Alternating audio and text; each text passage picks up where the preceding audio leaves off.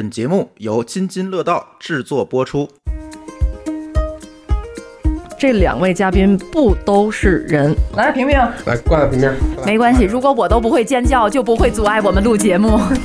他还挺调皮的，但实际上他在工作状态的时候是非常专注而敬业的。因为我虽然看不见，但是我能听见。我们每一个人啊，其实都是生于残障，死于残障。我们不是不理解，而是不了解；不是不人道，而是不知道。嗯，比如说像我妈，就是因为脑部疾病导致了呃右半边的偏瘫。带她出门以后，她要走的时候，她会晃。这个时候旁边有小朋友啊跑过来，我就会特别紧张。早不融合就得晚融合，但是早比晚好。其实世界就应该是多元的。一个良好的无障碍的环境，对于每一个人来说都是有意义的。当我们老去的时候，或者当我们偶尔摔了一跤，腿脚不便的时候，由我们亲手创造这些软硬件的环境，我们也是其中的受益者。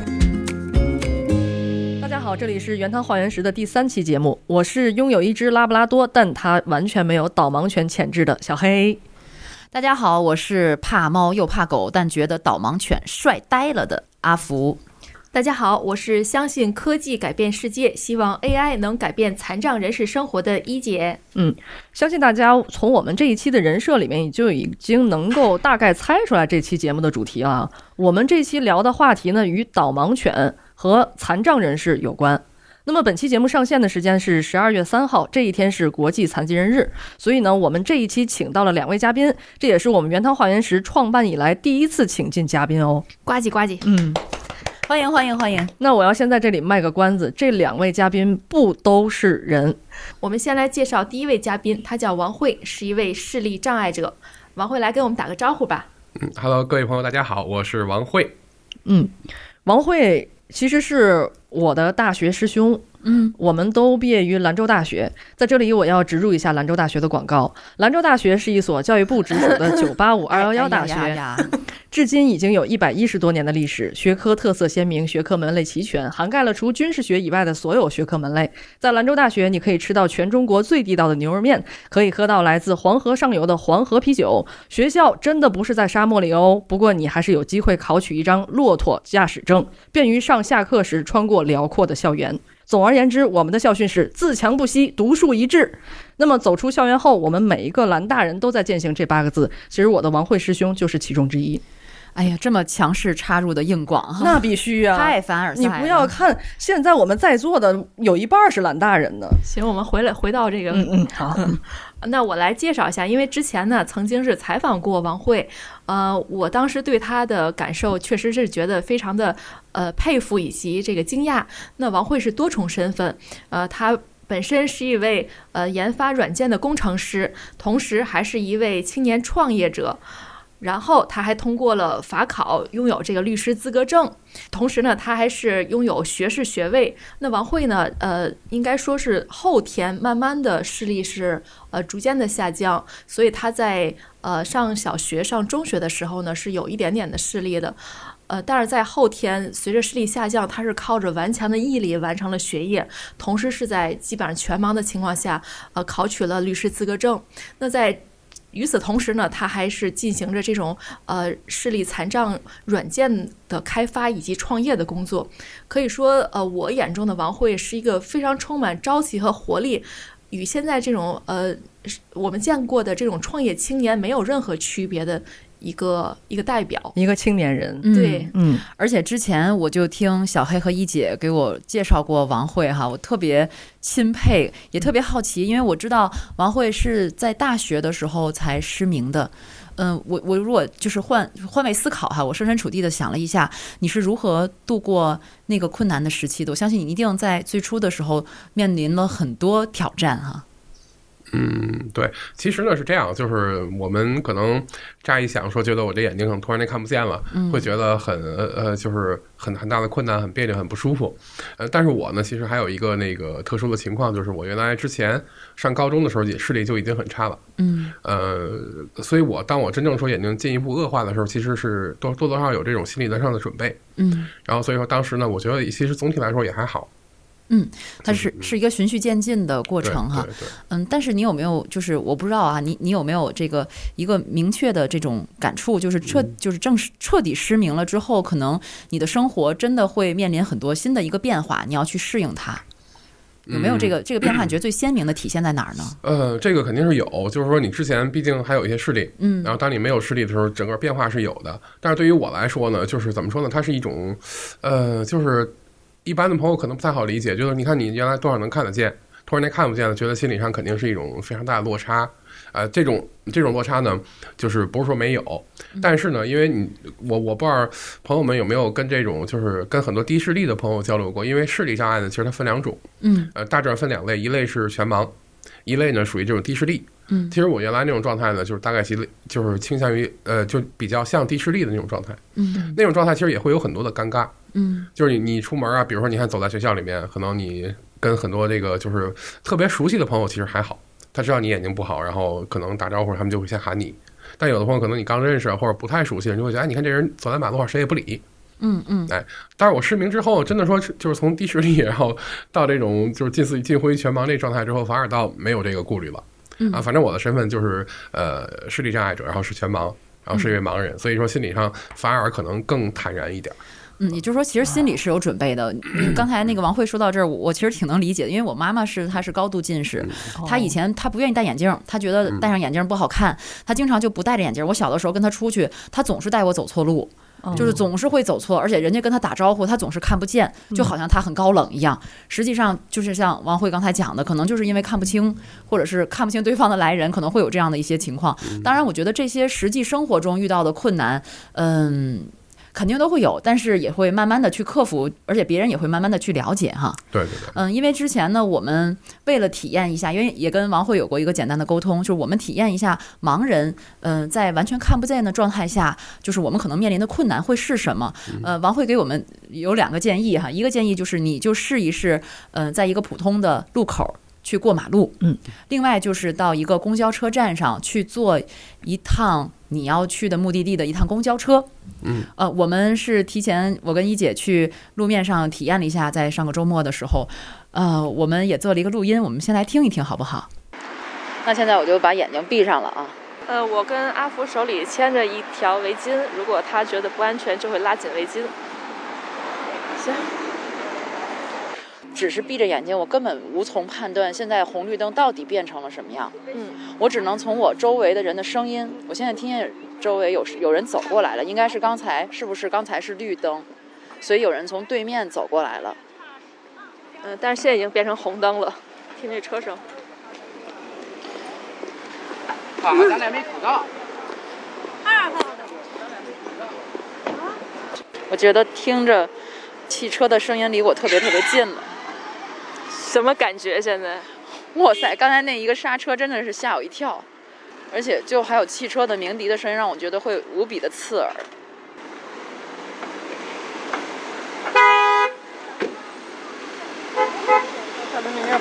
这个阿福刚才已经把手挎在了我的手腕上。对我，我不能只牵着这条丝巾。其实这个路口的车速不是很快，因为这边也是机非混行。哎呦，根本就不敢走。我是在走直线吗？你面前一马平川，到哪儿了？你可以，可以，可以，到了，到了。感觉怎么样？现在还好，因为我刚才已经熟熟悉这段路段了。但是你现在并没有站到斑马线上，这个斑马线有几米啊？五米、五六米吧。但是你在斑马线的最右侧的外面。你现在能判断出来？我觉得车在绕着我身边走，可能是我刚才的记忆啊。因为不断有右转的车。对，你觉得你什么时候可以走了？你判断得出来？我什么时候都不可以走，我觉得，我觉得危机四伏的。哎呀，我我不敢走快，就是一定要小步子。是我的方向问题吗？我为什么总能碰到你呢？停！你你是绝对不能走直线的人。你刚才从起点转了一个大概三分之一的一个圆。可能大家通过录音也听到了，我不知道什么时候它变成绿灯，我们在那儿等了好长时间。其实它这灯时换得很快，嗯，但是我如果一姐她不告诉我的话，我根本就无从向前迈出一步。嗯，王慧觉得他们的这个体验足够典型吗？呃，是非典型体验啊 非，典型。因为你想啊，首先来讲，他们他们犯了一个最大的错误是过马路体验盲人生活没有拿盲杖。嗯啊嗯，然后因为你不拿盲杖的话，其实你是没有一个重要的这种辅助的工具的。嗯。啊，盲人在出行的过程中呢是必须要有盲杖的，就是呃，就这么这么说，如果你有导盲犬的话，就可以不用盲杖；但是如果你不用导盲犬，你也不拿盲杖的话，其实盲人出行是很是很危险的。嗯因为盲杖呢，其实它有这么几个作用，一个作用呢是帮助你探测这个障碍物避障，嗯一个呢是它能够起到一个这种提示的作用，就是让别人引起别人的注意，嗯哎，给别人一个一个一个这种提示，给就是让别人知道，哎，这是一位呃视力障碍的朋友。嗯然后这盲杖盲杖呢还有这么几个作用，其实。那么如果说你要是不拿盲杖的话，你在过马路的时候非常非常的危险，这个是绝绝对禁止的。嗯然后这是第一个，第二个呢是就是我们在体验这个呃盲人的这种嗯出行方式的时候啊，很多点呢就是你刚闭上眼睛，跟你经过一定的训练是完全不一样的。例如说我们之前体你看体验里面提到你们用一个丝巾，然后两个人互相拉着，嗯 然后后来他觉得可能丝巾觉得不安全，然后把手呢就是可能搭到你的手腕上，这两种方式其实都不对。就是如果说，比如说盲人朋友跟自己的家人啊、朋友啊，或者是志愿者一起出行，那么志愿者跟盲人朋友他是有一个这个导盲随行的这么一个培训和训练的。嗯也就是说，即便是领着盲人走路，也不是说你上来直接领着走。嗯像我们那个呃，像我们这边新之光的一个重要的这个呃培训服务的一个内容，就是就是告告诉这个志愿者朋友啊，或者愿意从事这个助盲的呃热心助残的这些朋友们，怎么样去正确的呃引导盲人朋友，嗯啊，叫导盲随行，也就是它本身都是有一些相应的这种呃规范和要求的。嗯，需要专业啊。对，而且有很多地方可能一是一些很小的点，你不容易 get 到。嗯所以可能我们去体验的话，就像你刚才讲的，我们没有拿着盲杖，我们只是闭上眼睛去浅表的，好像去体验一下作为盲人的一个可能要最初面临的这样的困难。我觉得真的很难，也就是其实感觉是我们这个环境还不是很友好。嗯嗯对就是那种心理的恐慌感，我觉得是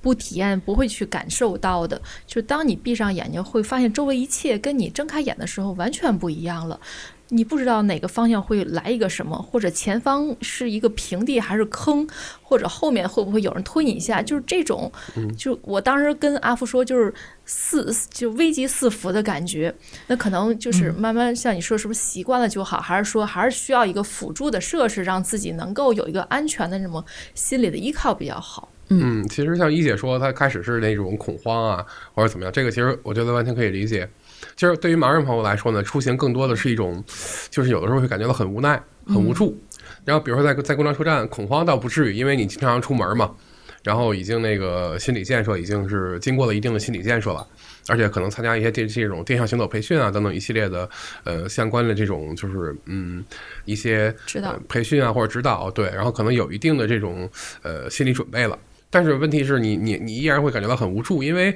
有些东西它不是盲杖能解决的，或者说盲杖能解决的其实非常有限。就是盲杖它它只能解决你周围一步远的位置，嗯哎，有什么能看到这些？但是你再远一点，它是没有办法的。那么可能有的朋友们会觉得说，哎，那你说盲人去去坐公交车，首先盲人他怎么知道我要坐哪个车？嗯，其实这些都目前来说，通过智能手机都已经在某种某种程度上能解决。但问题是，始终解决不了的一个问题是，当我真正站到这个车站了，哎，那我可以用手机先查坐多少多少路车，哎，我也知道这这个这个站牌在哪儿，去哪儿坐车。那么我自己呢，可能用盲杖，哎，摸嗯就是摸索探索着走，能够走到这个公公交站这儿。那么，但问题是我到了这个公交站以后，哎，我要上的这个车，比如说我要上，假设说啊，我要上三路车，那么这个三路车什么时候来？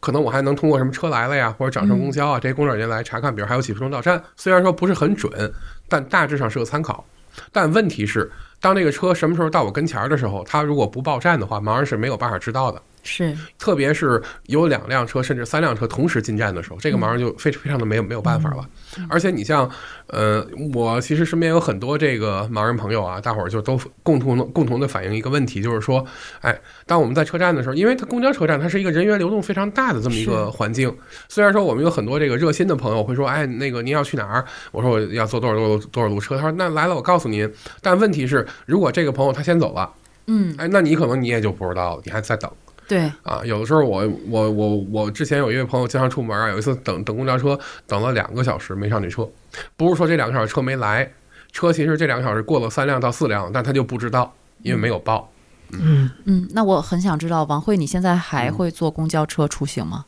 我自己现在公交其实坐的少，我坐的更多地铁坐的比较多。嗯因为地铁呢，它毕竟这个包括车站啊，包括里面换乘的线路啊，相对来说固定，嗯。所以一般来说有地铁的地方我会首选地铁，而且地铁里面呢有这相关的服务人员，最近呢他们也是呃针对这个市为市长朋友服务啊做了一些相应的培训，我觉得服务呢也是比较到位的。所以相比于公交来说，地铁是大家出行的可能是就是目前的更好的一个选择，但并不是说公交不重要，只是因为公交目前的这种不报站的这个问题解决不了的话，大伙儿坐公交会有会有很多的困难。我们必须要马上介绍第二位嘉宾了，因为 他已经按耐不住自己了，是吧？呃，刚才我也说了，我们这期是两位嘉宾，不都是人。一呃另外一位嘉宾呢，就是正趴在王慧身边的导盲犬平平。嗯，我们刚才已经听到他吭吭唧唧的哈，嗯 他可好像是有点着急。为什么还不介绍到我？他 真的特别乖，基本上不动。我们也可以算是平平刚才跟大家打过招呼了，他一直在不间断的吭吭。嗯可以在背景处略微听到一个小狗狗在呼哧呼哧的大狗狗，大狗大狗狗是。嗯因为我是一个从小怕猫怕狗的人，就是带毛的动物我都害怕。嗯但当然咱就不追溯了哈，就可能有时候小时候的一些心理阴影吧。但是我对于导盲犬一直是有满满的好感。当然我我见到猫和狗我也不会害怕，就是它只要别离我太近，就是只可远观而不可亵玩。但是对于导盲犬，因为可能以前看过一些文学作品也好啊，包括电影也好啊，对于导盲犬在心在我心目中其实是非常伟岸的。就我我是很很就是我是很喜欢就是导盲犬的，因为他们能够帮助给盲人提供很多很多帮助。嗯但是今天见到平平以后，我会觉得它还比我想象的要活泼一些、嗯它要活泼一些，嗯是是是。我要再解释一下，就是在我们所在的城市，总共是有两只，是吧？王慧，对对对，有两只导盲犬，嗯平平是其中之一哦。哎，我查了一下，全国不到三百只，现在嗯嗯，差不多。嗯其实你刚说了，平平好像有点婆婆，这个我要给你科普一下，因为它是一只拉布拉多。我呢就养了一只拉布拉多，嗯呃，其实当时我养拉布拉多的时候，就是因为看了那个日本电影《导盲犬小 Q》，就被它圈粉了。那个看那个电影的时候是初中啊，然后我是一直就心心念念到了工作以后，拿到了这个几个月的工资之后，我就买了一只拉布拉多，养了以后才发现它不是电影里想象的那样。然后后来我又仔细又把导盲犬小 Q 又看了一遍，发现里面拉布拉拉多也挺活泼的，是就是它本身就是一个活泼的犬种。嗯哎呀，它现在到我身边儿，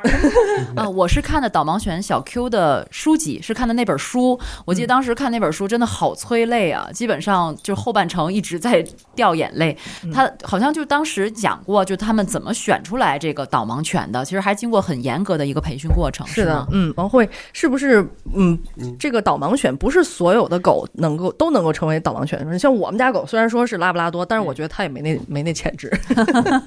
啊、对，因为呢，导盲犬它是有一个这个筛选的一个机制的嗯，啊，包括它的这种这种性格呀，包括这个呃，稍等，没事儿，让它在这玩吧。你不没关系你不是不怕吗？没关系，它已经刚才嗅过我的手臂了。它好像特别高兴，在摇尾巴。没问题哈，啊，没问题，没问题，。没问题。嗯因为它的尾巴有时候会打这个，哦，会打这响。对，会嘣嘣响。来，平平，我给我给它给给它上上上我这儿来吧，来挂在平面平面，来，来没关系，如果我都不会尖叫，就不会阻碍我们录节目。因为它老蹦蹦响，我不知道这个这个有没有影响这个东西。过来，平平，啊，听到他的声音了吗？过来过来，上这边来。哎呦，平平难得休息一下。嗯，过来，平平，来，别跑了啊，来待着，好不好？待着啊。或者它玩儿去，他不它不。虽然可能在我们这个环境里，我们感觉到他还挺调皮的，但实际上他在工作状态的时候是非常非常专注而敬业的。对，刚好你进他进来的时候你是看到的，是嗯嗯等着啊。好，嗯呃，导盲犬呢，它是有一个这个筛选的过程的。嗯呃，首先从导从一出生，它会有一个种有些种犬，就是这些小狗生下来之后，呃，会先送到寄养家庭，进行一个大概一年左右的这种家庭的社会适应适应性训练。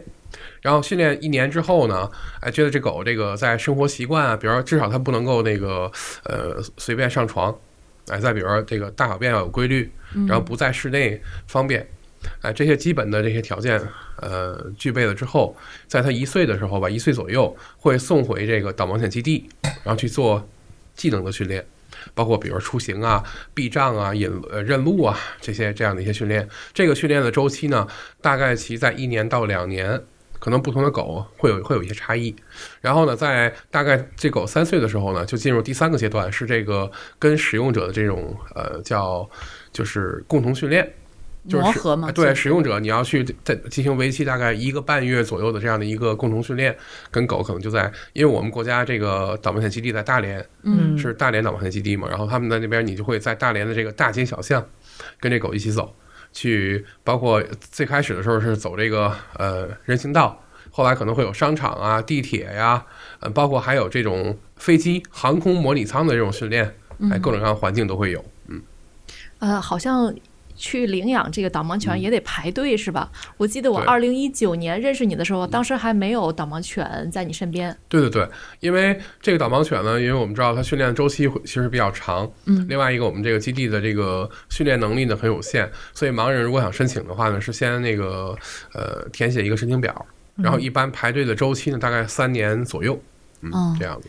而且这个刚才听你讲，一个导盲犬，一个成熟的导盲犬可以开始为盲人服务，嗯其实要经过三年多的时间，是吧？对，三年左右。嗯，三年左右。那为什么？其实我我想知道哈，它的嗯这种，比如说我们去申请一只导盲犬，它的成本会很高吗？呃，导盲犬的申请是这样子，首先作为作为申请者而言呢，呃，是免费的，就是你申请不需要任何的费用，嗯呃，只是你在共同训练的过程中。有一个是有这导盲犬的这些呃相关的用具，比如导盲鞍啊、牵引绳啊，嗯，还有一个你要训练半四十多天的这个食宿，这些费用自理，其他的没有什么费用，其他费用都是由基地负担的。嗯那也就是说，现在如果盲人他想呃。比如说申领一个导盲犬，一只导盲犬的话，嗯其实并不是在他有什么费用成本，而是现在培训的能力，或者是培训出来，就是训练出来这个导盲犬的能力，现在远远不足现在盲人的需求。呃，其实呢，我觉得是这样，就是说目前啊，呃，其跟我们理解的可能有一点点小偏差，在于说我们会认为可能是不是导盲犬没有那么多，或者说为什么说数量这么少？其实一个特别特别重要的原因是，导盲犬即便是到了社会上来是用的时候，你在用的过程中会遇到很多的障碍，很多的这个麻烦。嗯，所以导致了，其实我们可可能想象着说，哎呀，那对盲人这么好，大伙儿是不是都会去申请？其实申请的人比想象的要少。哦，少的原因呢，不是大伙儿不想要，而是因为大伙儿觉得要了之后，就是比如坐公交啊，或者有地儿他不让上啊，哦商场不让进呢、就反而更麻对，反而更麻烦。对对对，所以是这些事情可能就制约了这个导盲犬事业进一步的发展。那你自己感觉呢？有了导盲犬之后的变化呢？啊，变化我觉得是这样。首先呢，就是导盲犬啊，它相比于其他的这种导盲的辅具来看，它是明显要要有很很强的这种优势的。它的优势在哪儿？你看，你看盲杖的话，咱跟盲杖来比较啊，如果你用盲杖呢，其实是这个主导权是在盲人的手里面，那么这会有一个问题。其实盲人出行需要什么？需要一是避障，二是引导，嗯就是有障碍物能避开。然后我我想去的地方，我要能走，比如走直线，前面该怎么拐怎么走。现在的问题呢是，如果是盲杖的话，你只能探测这障碍物，探测的这个这个效率还非常的有限。比如我给你举个例子，比如在一个人行道上横七竖八的排着这个共享单车，可能你要是一个呃眼睛好的朋友，见识者呢，他可能哎看着哦，我从里面横穿竖穿都能穿过去了。但是盲人朋友用盲杖走的时候，你会哎一下子探到这个车轱辘里面了，再探半天，你你没有办法很快的穿过这，可能你要拿盲杖走，得得得得走上二十分钟。但是导盲犬是什么呢？就是它就因为导盲犬是盲人的另外一双眼睛嘛，嗯它带着你从这个共享单车这缝儿里面就过去了。哎，只要能过，带着你走了。可能你可能你已经通过这个地方，你都不知道旁边有什么。嗯，哦，哎能这么精准对，？它是一个这种它的引导功能更强。就是说，盲杖始终是一个障碍物的探测，嗯，但你看到障碍物，你通路在哪儿，通道在哪个位置，你不知道。比如咱这屋里面，哦你看门在哪个位置。假设我现在如果我不熟悉这环境的话，那我用盲杖一点一点去探，我还要手摸哪个是门。嗯，但是如果是导盲犬呢，它直接我说，平时我们出去，哎，只要他进来过一次，他知道从哪个门出，他会带着我就就朝着门就去了。你看这种效率和这种呃引导的方式其实是完全不一样的。嗯嗯那你跟他有一个熟悉，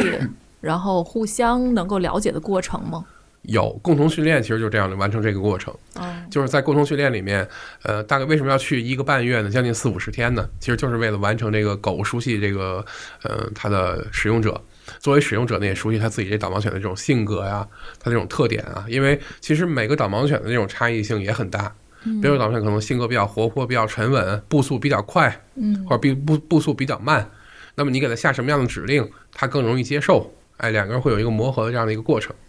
所以它是一对一的，对，一对一的训练，对它只认识你，你也只认识它。啊，对对对对。一只导盲犬它的工作年限会是几年呢？嗯，它是这样的，在三岁左右呢，会呃进入这个服役期，服役的期限呢，一般来说七到十年，也就是说到它十岁到十三岁期间会退役。那退役之后是，比如说平平退役之后是你们养还是？嗯，退役之后是这样的，因为我们刚才提到的导盲犬会有三个阶段，第一个是这个呃家庭适应性训练，嗯，然后第二个呢是这个基地的训练，第三个呢是跟使用者的共同训练，然后服役嘛。退役之后呢，会优先让他的这个第一个阶段，也就是进行这个家庭适应化训练的寄养家庭，啊来优先选择是不是给这个狗养老。嗯啊、因为这个寄养家庭呢，其实在这个过程中付出是非常多的。嗯，呃，寄养家庭包括训练这个狗啊，在家里面生活呀，包括给给这狗吃狗粮什么，这些都是都是由寄养家庭承担的。嗯他们也是在做做一些为导盲犬事业做一些奉献吧。然后所以说我们呢，呃，给这家庭其实是有两项权利的，一项是起名字，就是所有导盲犬的名字其实都不是我们使用者起的，啊都是由他的这个寄养家庭起的。啊，第二个呢是，呃，他有这个优先选择为这个导盲犬退役之后为他养老的这样的一个权利。然后如果说，比如寄养家庭说，哎，我要给这狗养老，那么作为我们使用者来讲是，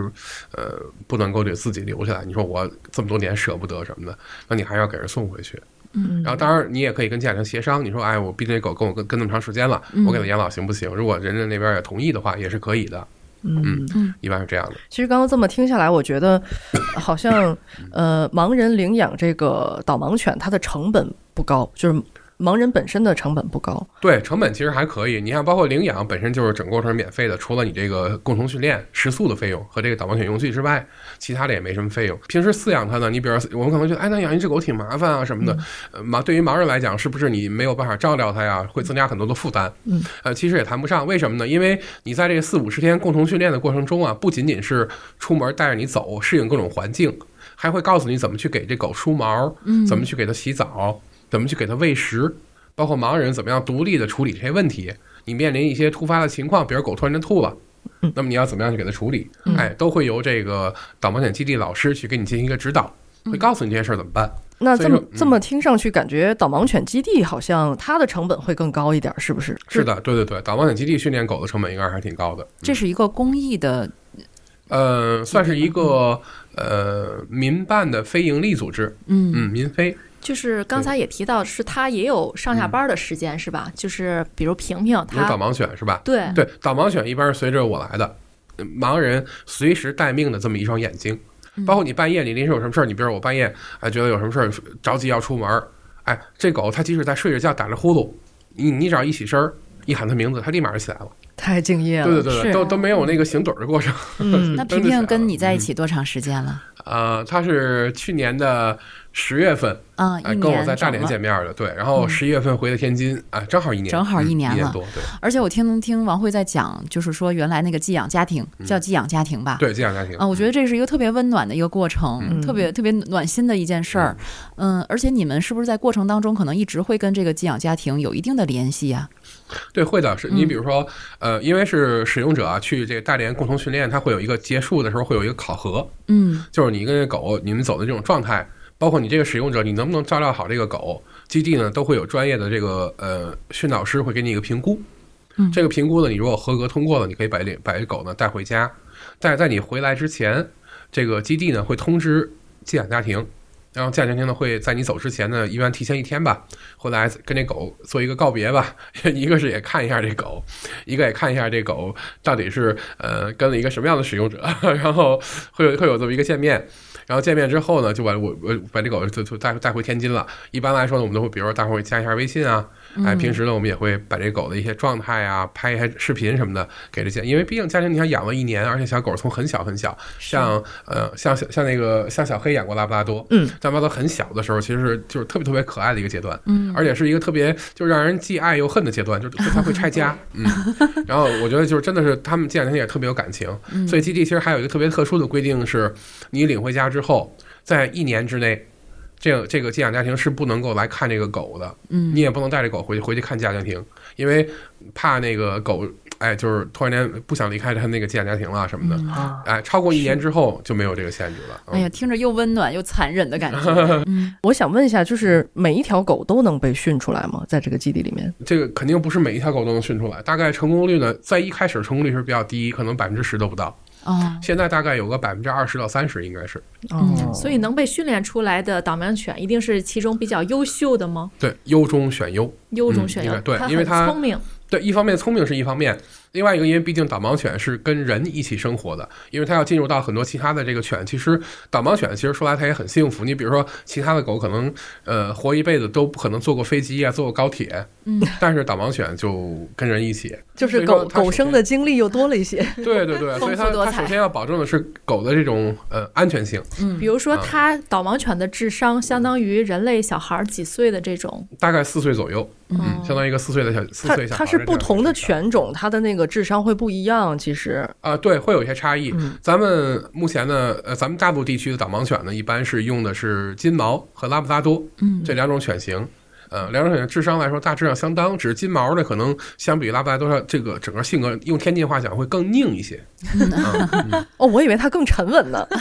啊、沉稳是你要训好了是，但但是它会更拧，哦就是你训练的时候，它会可能就是更。呃，需要一个更更就是更长的一个适应过程，它跟主人磨合啊什么的，会更显得那个就更更有个性、更有脾气一点。我我我感觉这个导它能不能训练出来成为一条导盲犬，可能还是天赋吧。对对对，嗯天赋也很重要。我们家那就没天赋。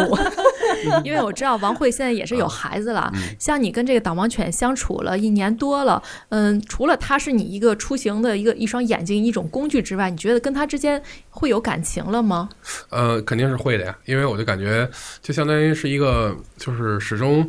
陪着你的这样的一双眼睛。你想，它就是时时刻刻在跟跟在你身边嘛，嗯然后你去哪儿它去哪儿，然后你你你你比如说我这坐着，如果突然站起来，它也它它就会突然间观观察到你站起来了，它也会哎就就噌就起来了，嗯，进入工作哎状态了。就觉得你要给给它给它下什么命令了，它就会、嗯哎就特别好，因为我是一个朋友，嗯。我看有的报道说，导盲犬真的能救主人的命。嗯呃比如说红绿灯站那儿的时候，突然有车过来，导盲犬直接把主人顶走，自己那什么。对，你看我们在训练的时候就有过这种事儿。之前咱们可能都都看电影里面、看书里面描述嘛，但是我们就是可能生活中不常见。但是在我们训练的过程中，我们这一期训练大概其实有呃七个人，嗯呃七个人七条狗。有一次我们训练过马路，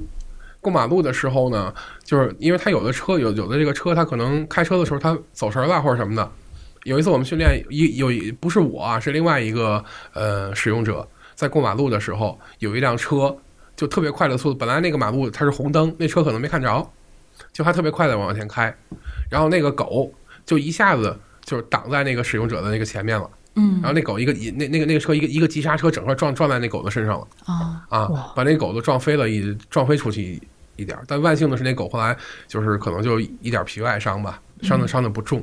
也就是它它它就毫不犹豫的挡在那个使用者。你要你要一般来说，你说小动物其实它反应很很敏捷，是你像车来，就它一窜，对，就窜出去，它会躲避。对，但是导盲犬的话，它第一反应不是躲，它会想着说去护它这个使用者，嗯哎，去护它的主人。啊，我特别好奇，它是如何，就是我不知道你了解吗？它是如何对它进行这种训练的？我觉得这不是训练的，这可能就是狗的那种天生的那种那种忠诚性。对对对，嗯就是特别特别愿意对人有这种保护欲。然后你像我有一次出门，当然我这没有那么危险，嗯就是有那有一辆车后备箱，那后备箱盖是翘起来的，嗯翘起来呢，然后那个我就因为我也看不着，它那车后备箱翘起来之后呢，你也不太容易感觉到。但是如果平时用盲杖的话，可能也就撞上，因为是高处嘛。嗯。盲杖的一个特别大的弊端是，它高处的障碍物你完全没有办法。嗯。然后，但是导盲犬呢，就是它不仅是看帮你看地面儿，还要帮你看这高处。走走，我就发现这狗拿头使劲儿往这个右边撞了我一下，因为导盲犬走的时候走在我的左边嘛，嗯。左前嘛，哎，呃，左边应该因为导盲犬走路的时候，人的这个位置是有很严格的要求的，啊，就是人你要走在导盲犬右边的这个呃往前不能超过导盲犬的这个前腿儿，往后不能落于它的后腿儿嗯啊。因为这样的话，你在导盲犬的这个保护的范围之内，嗯，所以我就怕导盲犬使劲的往右，就是拱了我一下。然后那平时我们训练也是，它它拱我，那我就必须往右错一点儿。嗯我刚错过去，后面就有人喊我：“哎呀，小伙子，你差你差点撞到那个后备箱盖上。”啊，哎，正好他就在那时候就是往往往右边拱了我一下，让我就错开那，不然的话可能头虽然不至于说呃有有有多大的伤口，但肯定也会留也会留下小伤。嗯，其实大家听王慧讲，我觉得肯定。都特别欣慰，而且大家听王慧是一个特别乐观开朗的人。他分享，对他分享他的狗狗平平的故事的时候，其实是让我们特别打动，特别打动人。我觉得，嗯，我觉得你特别幸福。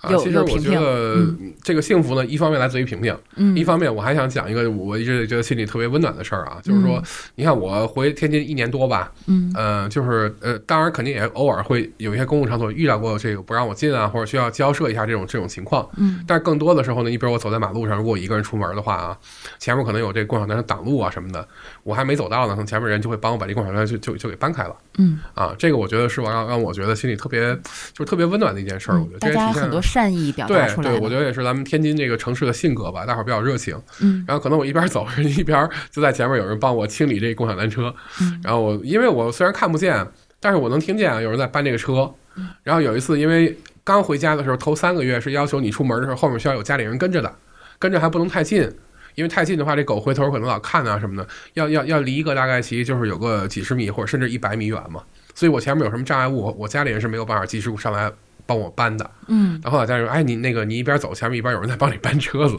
但是他连跟你打招呼都没有打，啊，对对对对对，人家人家可能也不会跟你说说说那个小伙子，我我把车帮你搬开了，人家就是默默的把车就给你搬走了。嗯对，哎，比如挡住了盲道或者挡住了这个人行道，人就给就给你搬就把车搬到一边去了。而且是有不同的人都会都会来来就是做这件事儿，我觉得特别好。虽然说可能车占路本身它就是个问题，大伙儿可能哎把这车挡住路了，但是同样会有人把它搬走。嗯哎，我觉得这就是一个让人觉得心里特别温暖的嗯一个出行的这个事情吧。嗯嗯，我也想说一个我观察到的一个温暖的 有关王慧的这个呃故事吧，就是呃上一次我见到王慧的时候，我们是一个小小小的聚会，当时她也是带着平平，然后我们结束的时候呢，她要打车，当时呢你们是打车过来的，嗯，然后打车的时候，她的那个手机的软件会自动发送这个信息给这个滴滴的司机，然后告诉他我这儿有导盲犬要上车。其实有关这个问题，我们前些年也在探讨，就是这个导盲犬在社会的一些场景下可能会遭到拒绝的问题。嗯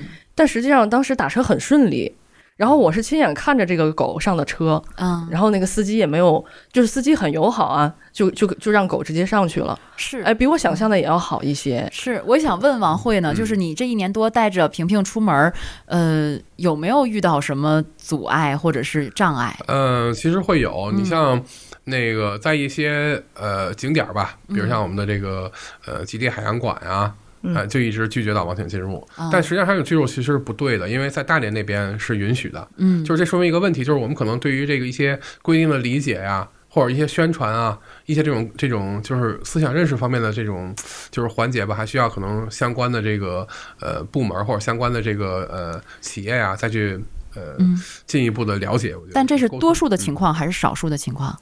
呃，我觉得是这样，就是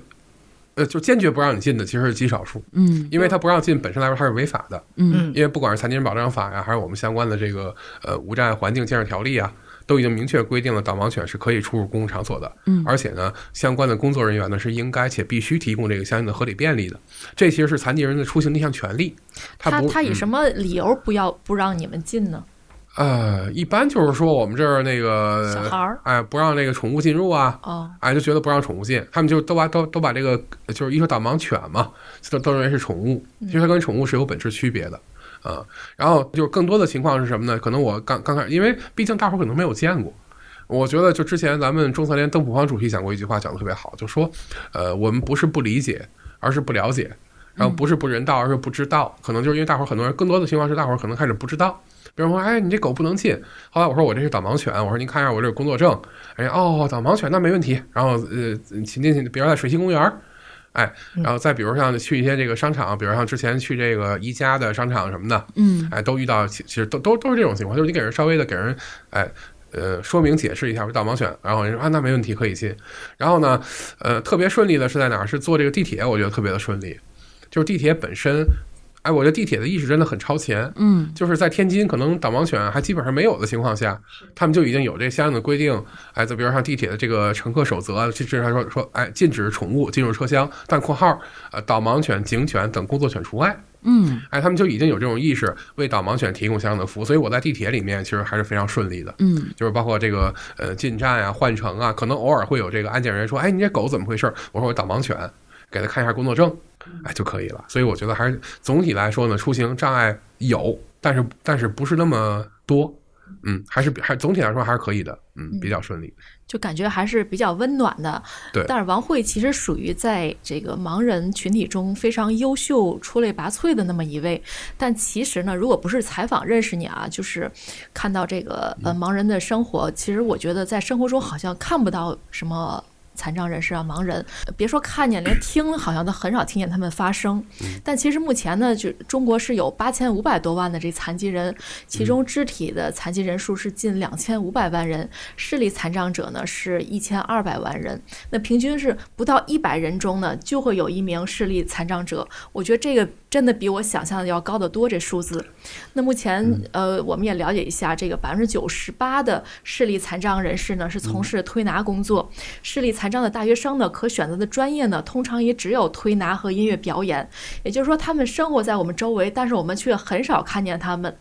呃，残疾人群遇到的这种困境，也正是我们普通人想象不到的。而且，其实，嗯。有的时候，我们以前可能会有一些错误的观念，就是残疾人可能有一些是从小可能因为一些先天的原因或什么呃其他的一些从小得的疾病啊等等，可能造成的一些，比如说像视力残疾或者听力残疾，或者是呃其他的这个肢体的残障。事实上，其实现在有大量的这个。残疾人、残障人士，他是因为后天，甚至可能是呃成年人四五十岁、五六十岁之后造成的这种残疾。像刚才一姐说的，可能肢体残疾人数就将近两千五百万人，有很多都是因为后天得病导致的。可能正是因为，就包括我们自己家里面也有，包括我爷爷以前就是他七十多岁得了一次脑梗，他后来就偏瘫了。其实他偏瘫了之后，他就是现在他就造成了是肢肢体残疾，他造成肢体残疾，嗯。就是他，我们身边的人可能发生了这样的事情之后，我们才会发现哦，原来残疾人就在我们身边，而且他们会面临很多新的问题。嗯，比如说像我妈，我妈就是因为这个脑部疾病，然后也是这两年吧，然后导致了这个呃右半边的偏瘫。但是你们是知道的，可能听过我们第一期节目的这个听众朋友也会知道，我妈是一个特别爱逛街的人，就是即使她。身体残疾，但是他依然依然热爱逛街。那这个时候就得带他出门，你知道吗？带他出门以后，我才发现他有生活当中有诸多不便，比如说不是每个地方都有残疾人通道的。然后尤其是像一些这个购物的商场啊，或者这些老的商场啊，他又喜欢逛那些老的商场，你们知道吗？因为他打折嘛。然后我就要扶着他一个台阶一个台阶一个台阶的上，然后进去之后。这个店铺和店铺之间离得也也不是特别近，我要花费一整天的时间陪他逛那一整层的女装。其实那一整层对于咱们这个肢体正常的人来说，走的会很快，但是他就要一步一步的挪，而且他要走的时候他会晃。如果这是这个时候旁边有小朋友啊跑过来，我就会特别紧张，我就怕我因为我妈就是你碰他一下，他就非常容易倒。嗯，可是小朋友他不会在意的。然后包括这个跑来跑去的外卖小哥，或者是这个服务人员，他有的时候他也不会注意到。那我妈呢？所以她就会，尤其是我们在外面吃饭的时候，那个过道过窄，她就会跟前面的人说。小伙子，你让一下，我是残疾人，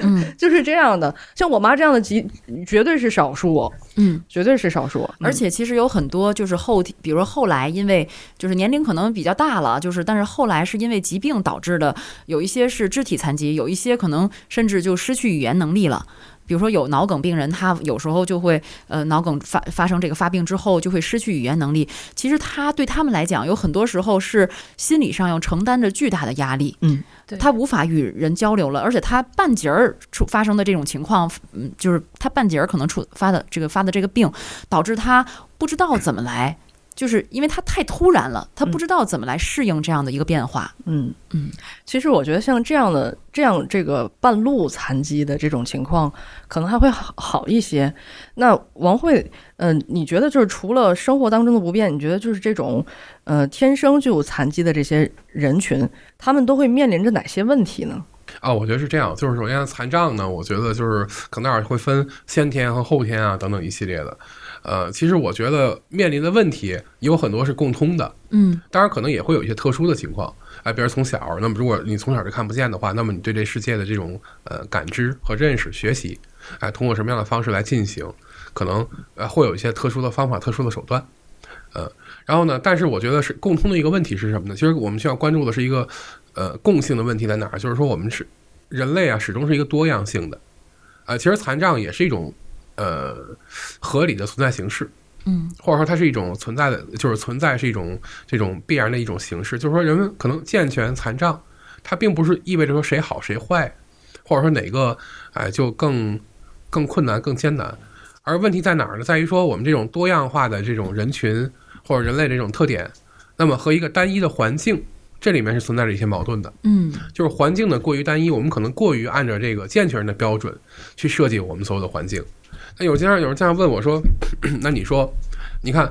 呃，说残疾痛不痛苦啊？说残障是不是让你觉得哎特别痛苦，特别的这个呃痛不欲生？或者你看你从小一个一个人从小如果他就看不见，他是不是觉得很别扭？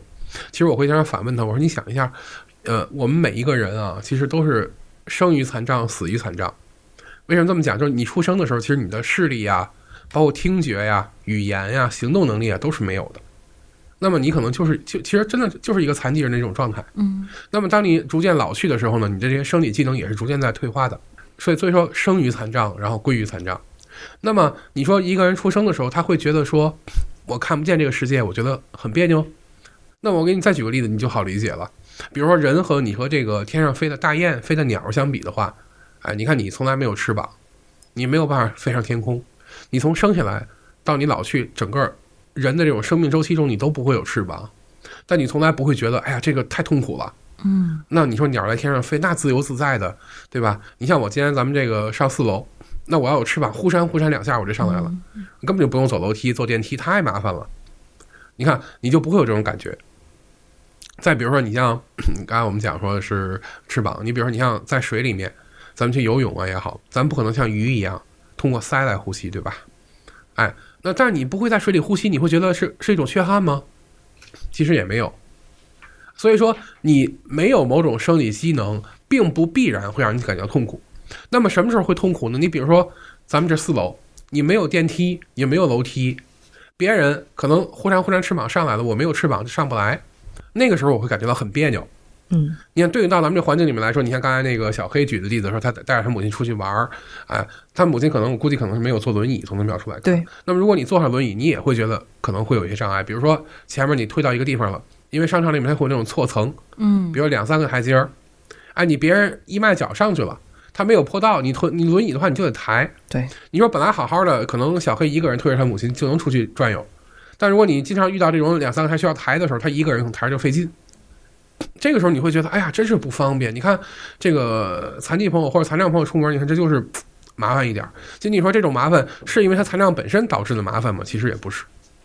就是因为这个环境过于单一了。那么解决的办法其实也很简单，你在那个楼梯那儿有一有有一个这种坡道缓坡，然后能够推上去。而这样的话呢，你方便的不仅仅是这个残疾人他自身，或者残疾人这个群体。你比如说推着婴儿车的妈妈，或者你有时候拉着这个行李箱，你是不是也会愿意走坡道啊？嗯所以说，一个这种多样化的、适应不同人群的这种无障碍的环境，对于我们每一个人来说都是友好的。嗯。其实我们刚才分享为什么有半路成为残障人的这种这种呃这个数据，其实这个数据我之前也简单的查了一下哈，它应该是一个上升的趋势。嗯这些年因为可能有一些疾病哈，嗯，但是我觉得为什么我们说可能残疾人好像离我们有些远，但实际上又离我们很近。就是如果我们像刚才王慧所说的，我们去考虑建立一个多元的能够。呃，服务更多、服务更广泛人群的这样的一个环境，其实不只是为了现在目前来看是少数的残障人士，更是为了我们自己。那除了这些，就是你觉得残疾人还会面临着，比如说一些呃教育、医疗、就业之类的这样的一些其他的方面的一些困扰吗？其实现在我感觉这个残疾人就业还是有一些让人比较。嗯。欣慰的消息吧，比如说从上海到天津，最近都开了那个熊熊爪的那个咖啡馆儿，其实是一些呃残疾人朋友来进行制作的啊，包括这个还有这个呃聋哑人的快递服务等等，就感觉可能随着这种科技的进步呀，这个交流方式的变化，还是慢慢有一些这种呃小小的变动的。呃，如果具体到就业方面呢，我觉得是这样，就是首先呢，先肯定我们这十多年吧。呃，确实有一个非常大的进步，呃，包括我自身，你像我现在能够从事这个律师职业，我觉得本身也是我们整个这种时代进步的一种体现。嗯，但是呢，呃，从你刚才举的例子来看，起码之前那个聋哑人的快递，呃，这个队伍，目前已经是可能是难以为继的一个状态。对对对对。而这里面呢，可能它有更深层次的原因是什么呢？就是我一直想想谈的一个问题，就是说我们呃，单纯从就业方面去看的话，很多这个关于残疾人的问题是几乎无解的。你不容易去去解决这些问题，嗯，而为什么会有这些呃近乎无解的这种状态的存在，或者我们很难去大力度的推进，很难去改变？我觉得深层次的还是在于教育。如果你始终解决不了教育上的问题的话，那最终这个就业这个环节不容易被大力度的推进。呃，为什么这么讲呢？你看，我们都说刚才说盲人的这种。职业主要是按摩，可能刚才给的数据是百分之九十八。那么为什么会有这种情况？其实本身我觉得这样，对于按摩，可能很多盲人朋友自身来讲，愿愿意去从事其他职业。客观上来讲呢，我觉得它是有它积极意义的这种进步的地方存在，因为它毕竟解决了盲人朋友这种这种就是基础的这种生存问题，这是它这个进步的意义。但是我们也看到，可能我们有着更丰富、更多元化的这种追求，不论是就业还是生活上。那么这个时候呢，就出现问题。我们怎么样去哎满足这种哎对于这种美美好生活多元化这种需求？那么前提呢，你要让盲人去就业，比如说我要去这个呃，咱还说拿媒体来说，要去这个传媒里面，比如纸媒啊，或者是这种呃电视广播领域，那首先你要学这个专业。那么你要学这个专业的话呢，你就需要通过这种至少是正规的这种高等教育。嗯。那么我们再反推一下，现在盲人朋友多数，比如说如果你从小看不见的话，你读的书呢，读读的可能是盲校。嗯，从盲校出来呢，可能你考的是这个单招单考的这个呃特教，特教专业呢，可能就是盲人按摩和这个呃钢琴调律或者音乐这些。所以这个地方就会出现了一个断层。其实我们国家呢，已经在努力的推进这个事儿了，在二零一四年吧，已经允许呃盲人朋友参加普通高考了。但是参加这个比例呢，目前其实还是偏低的。偏低的原因呢，是因为盲人朋友进到普校里面的机会很少。就是说我能够参加普通高考，但前提是我如果通过盲校读书去参加普通高考，其实是有困难的。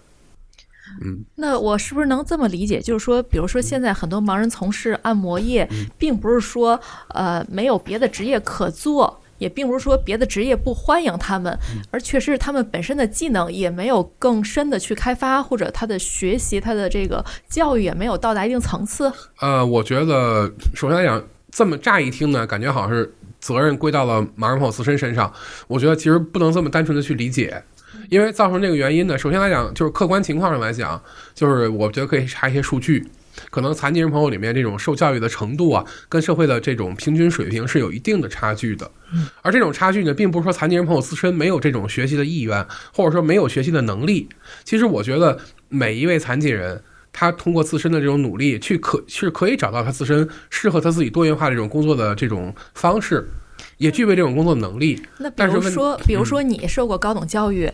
嗯，然后你也有很多技能，你同时是盲人，你在找工作的时候有困难吗？当然有了。你像，就是即便是你有能力，有什么相关的学历啊什么的，但是你看我在十几年前，其实我特别理想的职业是特别愿意去盲校里面做一名教师的。嗯，因为我也从我自身的这种经历来看呢，原来从这个呃看不见。哎，从从原来看得见到后来看不清、看不见这样一个转变的过程呢，我自身无论从这种心理建设、心理上的转变，还是从这种生活学习，呃，这种实际的感受，我觉得都是有很多可以，呃，作为老师可能传授给更多的呃视障学生的这样一种一种经验的。就除了知识传递之外，但是呢，当我去应聘的时候，其实这就很就非常直接。说我们盲校暂时不招收这个盲人教师。后来我说那不对啊，那你们原来有盲人教师啊？人说呢，我们盲人教师原来就是咱们在两千年以前吧，都是毕业包分配的。嗯那会儿如果大如果盲人大学毕业是直接可以分配到这个盲校或者残联的，但是从那以后，盲人再想进这些机构其实非常非常难，没有任何的途径。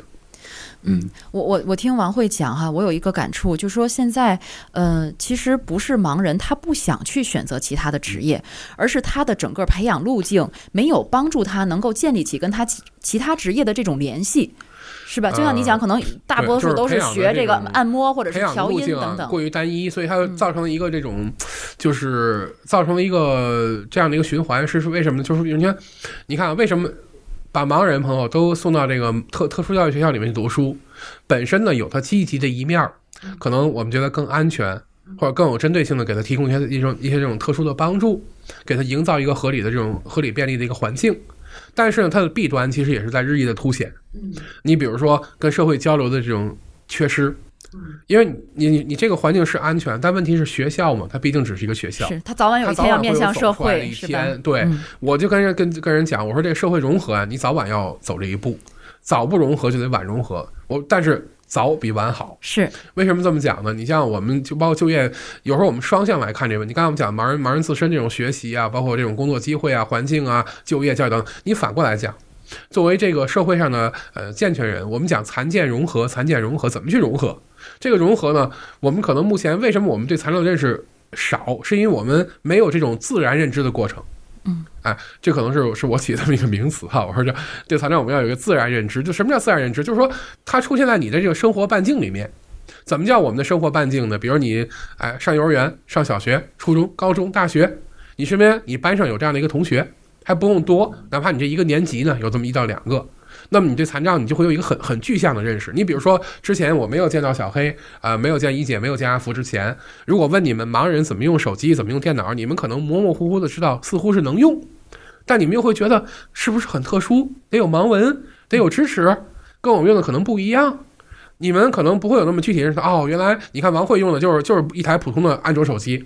或者一台普通的这个 iPhone 手机，嗯，电脑就是一台什么普通的 Windows 电脑。对这块儿我可以插播一下，我当时认识王慧的时候就非常惊讶，她居然这么熟练的应用手机，而且是没有键盘的，全是屏幕的手机。然后我还呃请她帮我把手机也调出了这个叫无障碍的一个。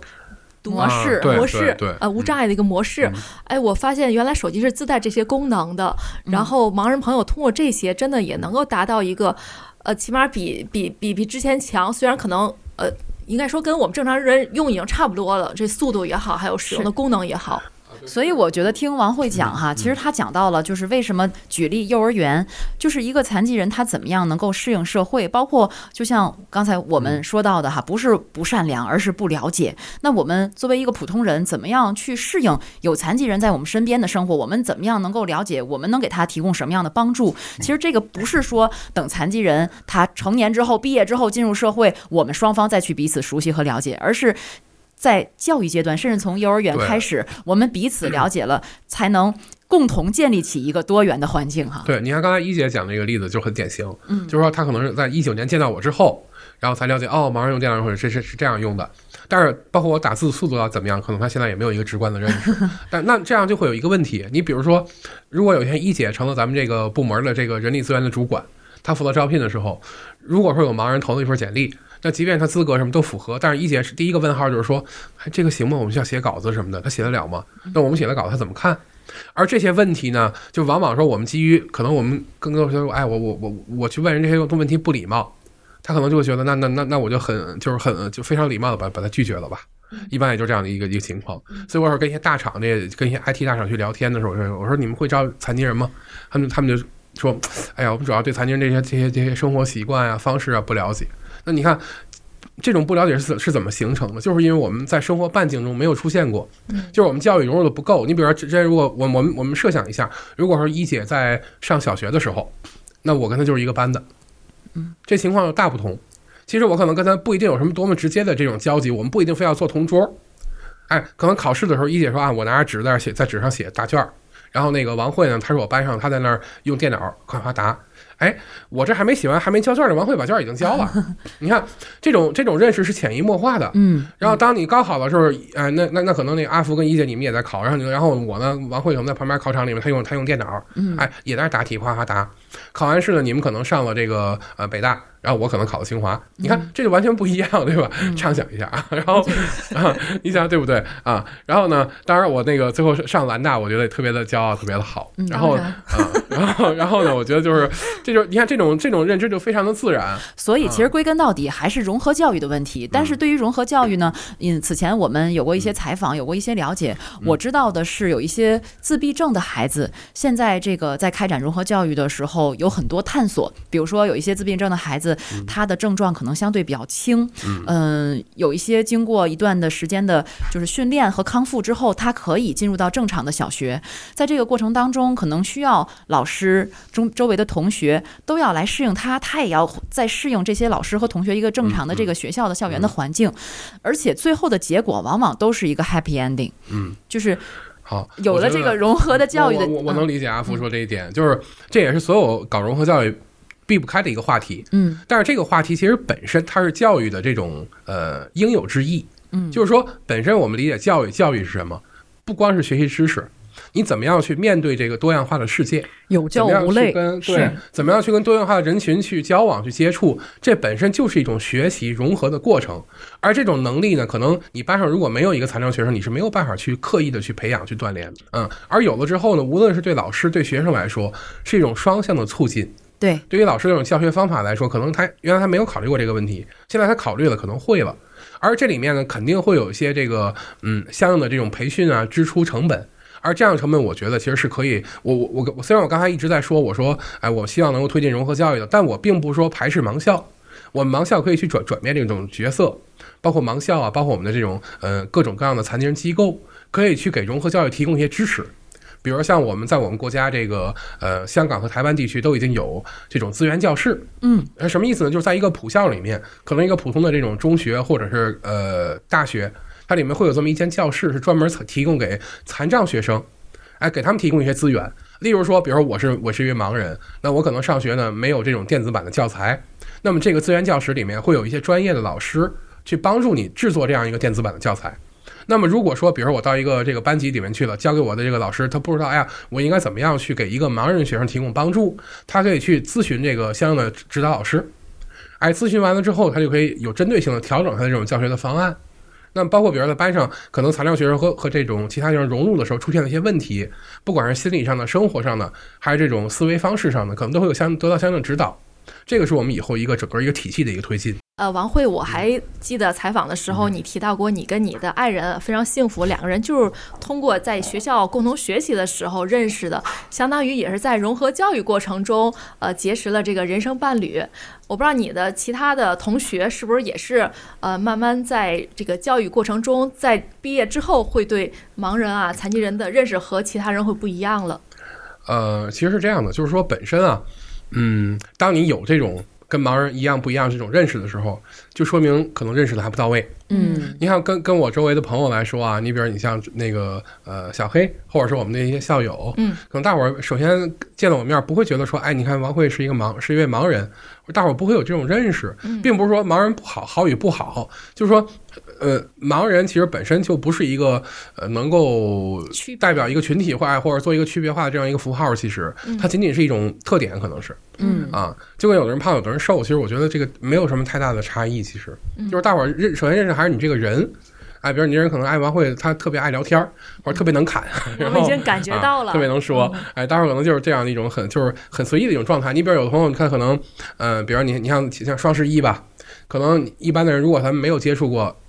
跟你说一位盲人朋友，或者你你你你双十一购购物，你买什么东西，你不会想到，哎，我去问问盲人，因为你会想，哎他购物他能用吗？嗯能怎么样？你看，但我这边我好多朋友就问我，哎，王慧，咱双十一咱们那个买点什么？有什么特别好的东西没有？然后有没有什么价格特别合适的？嗯，哎，比如有朋友想想买什么东西，可能也会来咨询我一下。你看科技科技类的，对，这就说明呃，不光是科技类的，就各种各样的。因为我是一个这种就是购物的呃，不能说达人，是狂人。啊，真的我吗？跟一姐有的聊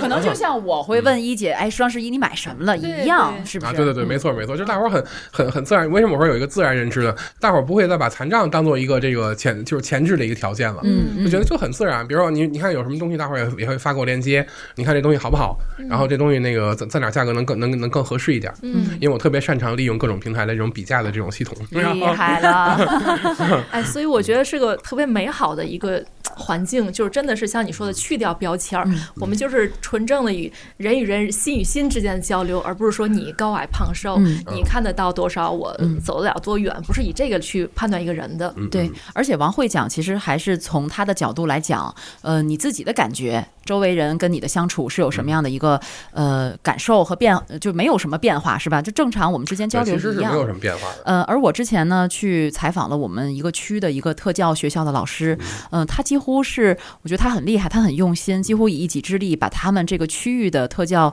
融合这个教育整个的开展起来了。他给我讲过一个例子哈，当时也是有一个自闭症的孩子，呃，他的我刚才说了哈，他症状比较轻，可能到了学校里面，在这个过程当中呢，呃，不只是这个孩子，他可能这样的孩子刚开始你要进入一个呃所谓的正常的小学去就学的时候，可能会引起一些家长的不理解，甚至是不支持，可能会有一些异议。但是经过了一段时间的这个开展融合教育之后，很多这样的家长他发现了自身孩子的一个变化，就是可能。嗯，这个自闭症的孩子可能轻他轻微的一些，他有轻微的一些症状，他可能也会有一些这个过激的一些反应在课堂上表现出来。但是有老师的很好的引导，给他一个很好的环境，这样也更多的激发出来其他的一些孩子怎么样去了解。这样的一些有点特殊情况的孩子，怎么样去帮助他，怎么样去关心他，反而就是起到了一个更好的，就是我觉得是一个对于成长普通孩子的一个教育。很多家长也反馈，就觉得，哎呀，平平平平正好在在我们的脚底下来他太认可我，他太认可我说的话了。他在来回穿梭，而且之前我在我在听一期博客，呃，听一期播客里面也讲到了这个融合教育。我觉得有一句话，反正大概是这个意思哈，我我特别认同。他就说到这个融合教育不只是对可能是残障人士，包括这些自闭症孩子的一种慈善，它更多的其实是对融合教育这个环境里的所有的孩子的一种恩赐。对，没错，它是一种双向的。其实更多我们可能觉得是不是，哎，这个普校。呃，包容了这个孩子本身，这个肯定是肯定的。但另外一方面呢，其实也是我们呃这样一些残障的伙伴儿、残障的学生朋友，给这样一所普校带来了一些不一样的元素，一些多样化的色彩。嗯，嗯其实世界就应该是多元的，所以其实本身我们就是多元的，只不过现在我们没有更多的了解。嗯现在我们了解了，那从现在开始，我们我们可以都做些什么呢？有没有一些相应政策上让我们觉得比较开心向上的一些新的进展呢？首先就是我也在网上搜索了一些资料，就刚刚咱们也聊到了有一些这个无障碍的一些设施哈相关方面的一些改善，比如说像在这个浙江杭州，呃，视障人士在家里就可以通过一些这个在线的平台来呼叫志愿者来到家里面，比如说可以扶他出门去超市啊，或者是他在这个平台上，呃，这个申领补贴呀、培训报名啊，都是可以一键搞定的。在江苏无锡呢，是有有一款科技眼视频对讲产品，它呢是呃可以由盲人佩戴这个科技眼出行的时候，它无论何时何地都可以呼叫志愿者。那么志愿者可以通过手机 app 可以实时查看盲人周围的环境，这相当于一个远程的导盲犬哈。嗯然后他这个时候就可以给予这个指导或者是帮助。呃，同时呢，像在西安有一个团队，他们在体验西安的景区，整理每一个景区的这个无障碍的设施的使用攻略。比如说像无障碍厕所，他们甚至要细致到这个厕所门口的宽度够不够这个轮椅能够推进去，以及马桶旁的这个扶手是否牢固等等。那么他们整理出来这种总结报告，将在西安的景区、机场还有酒店等等的一些些场所免费的发放给有需要的残障人士。那么在今年九月一号呢，呃，深圳经济特区无障碍城市建设条例正式实施，这是深圳在全国首次提出了无障碍城市理念，也是全国首部无障碍城市建设的立法。那么深圳条例当中特别提出，呃，城市新建、改建和扩建建设项目的时候，在它竣工验收的时候，建设单位应应当邀请残疾人联合会参加，去听取残疾人代表的意见，来确保无障碍设施呢能够真正能用、实用、安全。哎呀，我觉得听着真的还是挺暖心的，而且其实就在前不久吧，一号的时候，我也听说这个北京市的无障碍环境建设条例正式实施，呃，可以说这个无障碍这个环境，它已经是不。不是说无障碍设施，而是说无障碍环境。就像刚才王慧说的，它是整体一个的一个打造，而且里面好像也专门提到了导盲犬，对导盲犬可以进入公共场所是一个非常坚决的支持的态度。嗯，并且呢，全国现在已经有一百四十六个城市被命名为这个无障碍建设城市。那么由国务院印发的“十四五”残疾人保障和发展规划当中呢，呃，像住房和城乡建设部等等的十三个部门出台了一系列促进无障碍环境建设的政策。措施，嗯，也就是说，其实从政府来讲，现在在逐渐关注到无障碍环境的一个营造。当然，我之前去呃日，大家都知道日本其实它是无障碍环境，嗯，友好，对对，非常友好的一个一个一个地方。呃，此此前我去日本的时候，我就特别有感触，即使就是我没有特别注意，但是我也呃注意到了一些细节，比如说过马路的时候，它这个红绿灯是可以有按键的。就是你盲人，他可以，呃呃，视力残障视力残障者，他可以，呃，走到这个，他可以知道顺着这个盲道，他可以走到这个红绿灯这儿，他摁一下按钮，按钮，无论是你在你这方等待的，还是他一旦变成绿灯之后，对面的那个灯，呃，两个灯之间其实它会有一个声音的提示，不只是有数字倒计时，包括不只是有这个这个这个这个一个小人儿的这个指示，它同时还会有声音，它这个声音是逐渐变急促的，也就是告诉你这个时间，呃，这个。绿灯的时间可能即将结束，这样我觉得它就是一个非常友好的一个环境，而且是这个细节，我觉得做的嗯就很就很怎么讲到位。就是我觉得这个细节可能是很多城市他没有考虑到的。我也知道这个王慧之前在创业也是进行这种智能科技方面的开发，也是让我觉得眼前一亮。就是呃，当我们觉得这个科技改变生活，互联网啊、智能手机改变生活，同时，其实残疾人使用到它更能够改变他们的生活，更能够为呃生活啊、工作这种便利性能够提供一个很好的一个帮助。我不知道现在这个工作进展。到什么程度了？嗯，是这样。现在我们都讲赋能，这是一个大伙都在用的词儿。其实科技为残障赋能就是一个很好的方案，但到底这个能怎么赋？怎么样能够让它真正或就是能够弥补他这个因为残障带来这种能力上的缺憾？那么这个其实我觉得是需要有从残障者的视角，有残障者自身来做这个实践的。比如说，一部没有按键的智能手机，到底怎么样设计？怎么样的交互？对于盲人来说好用，这个其实真的别人代替不了，只能是盲人自己来做这件事情。嗯，然后包括你像刚才咱们说的这个智能眼镜也是，为什么现在智能眼镜很多它不实用，没有没有没有实用价值，就在于说视角错了。就是你真正用上这产品，会觉得它，哎，如果是作为作为一个明眼人的视角，你觉得哇，我一闭上眼，告诉我前方三米有门，太神奇了，简直就马上就复明了一样。但你当你实际站起来一走的时候，你会发现，那么三米到底我需要迈几步？嗯，你是一个麻烦的事儿。那王慧，话说回来，你能做出这样的软件，嗯，其实一方面是你能体验，就是体会盲人他的需求真正在哪里；另一方面，其实也是你从小，其实你是整呃，因为你以前没有没有那个视力的残障嘛，也是你在。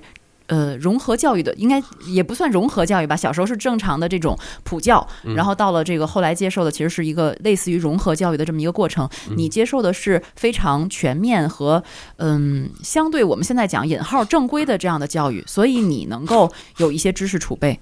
我我能这么理解吗？如果要是比如说有一些残障人，他可能从小上的是嗯盲人学校，或者是聋哑人学校，或者是其他的这种特教的，就是特殊教育学校，那是不是他有可能也没有这个能力去做这些事儿呢？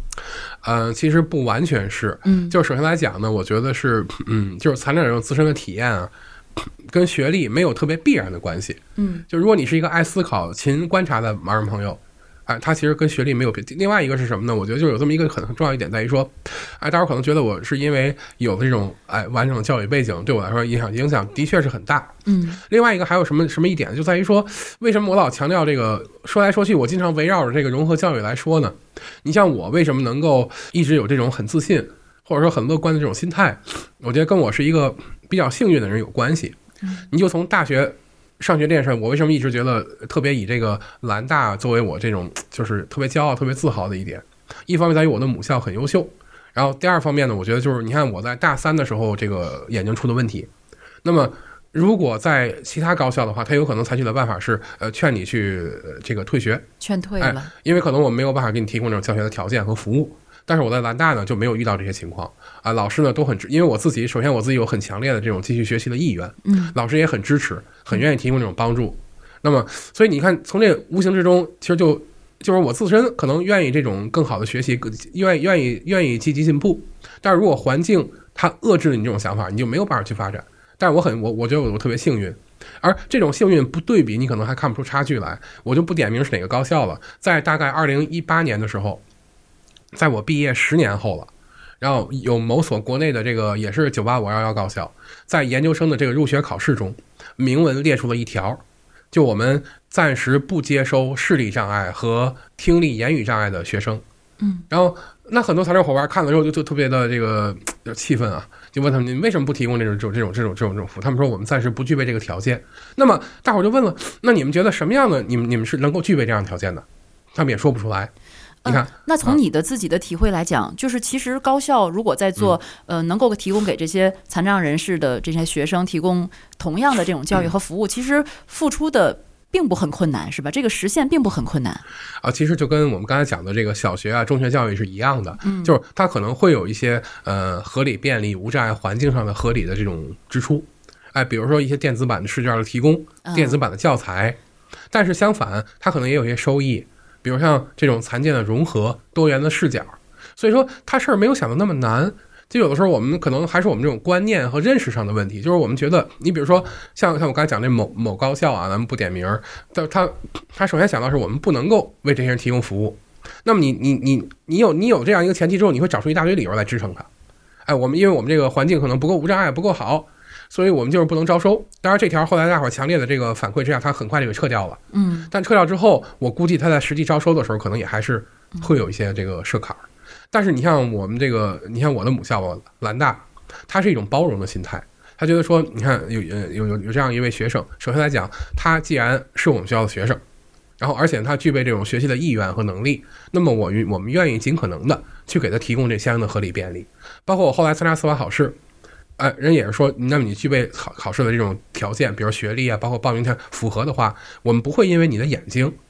给你给你设置一个障碍，说你眼睛不好，那不好意思，我们不考，没有这一条。那么既然没有这一条，对我就有这个受教育的权利，有这个考试的权利。嗯，而这样的一种方式，其实我觉得才是一种这种正确的思路。嗯嗯。而我呢，其实非常的幸运，你看在人生的关键的节点，包括在大学期间，包括后来参加这个司法考试。呃，在职业的选择上，我觉得都遇到了这样的一个非常好的一个环境，也是得益于我们这个时代的进步和发展。所以，我觉得我可能从某种意义上，在大在大家看来，哎，失明是一种呃不幸的这种人生的境遇。但是，我觉得呢，本身从另外一个角度来的关键节点，我也能够是这个时代发展的一种呃。